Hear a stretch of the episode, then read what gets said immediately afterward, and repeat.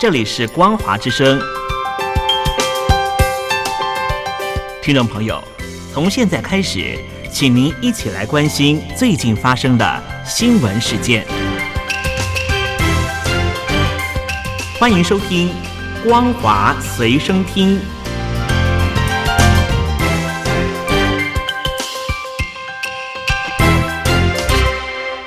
各位听众朋友好，欢迎收听本节的《光华随身听》，我是苏菲菲。首先带来关心。上海市发展和改革委员会官方公众号“上海发展改革”昨天公布今年的上海市重大工程清单，准备安排共一百九十一项正式计划。香港南华早报今天报道，取得上海市补助的一百九十一项计划中，十六项与半导体产业有关，像是中芯国际目前正在新建的两条十二寸晶圆生产线。还有华为将在上海青浦区打造的研发中心，华为在青浦区辟建的设施也将投入于半导体、无线网络与物联网的研发，并预计在今年六月启用后，计划大举招募三万五千名研究人员。华府以国家安全为由，把中芯国际与华为列入贸易黑名单。没有美国的首肯，这两家业者无法取得国外的半导体技术。不过，去年由华为发表采用中芯国际以荷兰艾斯摩尔生产较旧款曝光机制成的七纳米智慧型手机晶片，一度震惊国际。北京当局反制美国遏制中国取得先进晶片，中芯国际与华为是北京寄望的要角。因此，这两家企业是今年获得上海市资金挹注的最大受惠者。此外，生产制成半导体设备的中维公司也获得上海市政府的注资。另一方面，根据安徽省十八号发表的《安徽省有效投资专案行动方案（二零二四）》，为了促使在动态随机存取记忆体 （DRAM） 领域取得技术突破。今年安徽将给予更多支持。今年中国官方不惜重本力挺本土半导体企业，尤其是美国锁定可能有助于中国军事现代化的产业后，像是在二零二二年，当局补助登记在案的一百九十家本土半导体公司，总额超过人民币一百二十一亿元。英国金融时报报道。中国国企开始在内部建立后备军事组织——人民武装部，此为毛泽东时代的产物，显示在中国经济放缓之际，当局日益忧心社会及政治不稳定。金融时报针对二零二三年期间中国企业公告及官媒报道的分析显示，近几个月以来，已经有数十家中国国企建立新的人民武装部。根据报道。中国乳制品巨擘总部设在内蒙的私人企业伊利集团，在去年底建立了人民武装部，创内蒙非国企首例。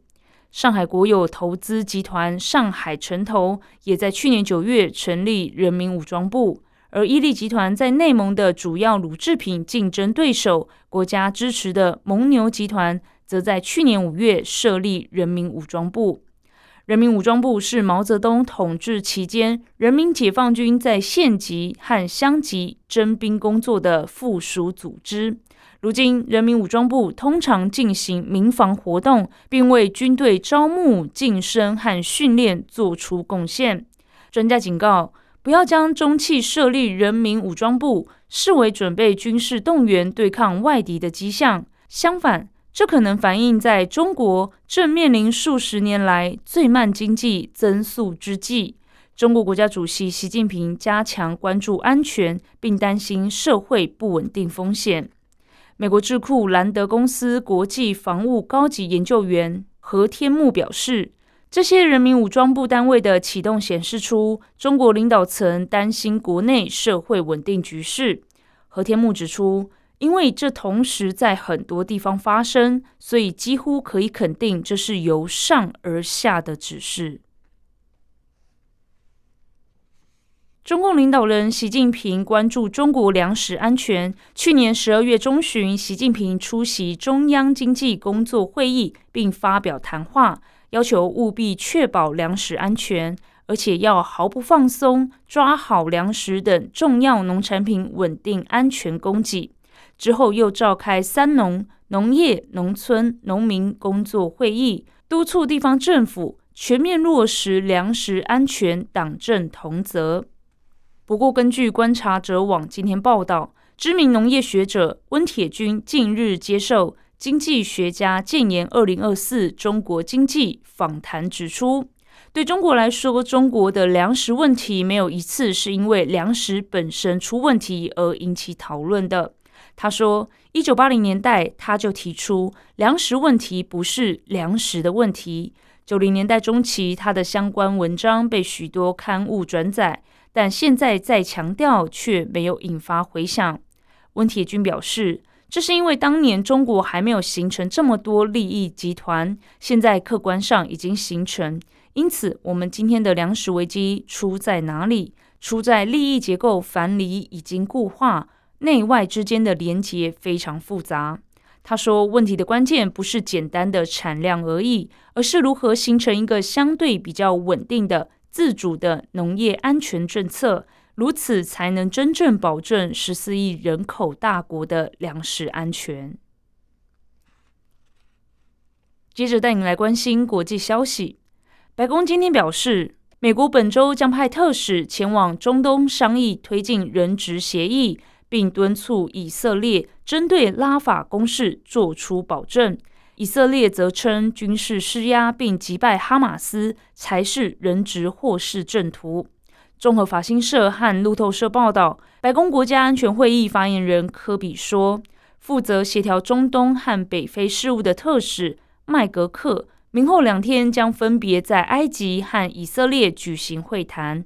在麦格克展开这趟中东行之前，卡达和埃及斡旋一项建议。以释放十月七号哈马斯袭击以色列掳走的人质，交换以色列停止军事攻击这个巴勒斯坦武装集团统治下的加萨走廊。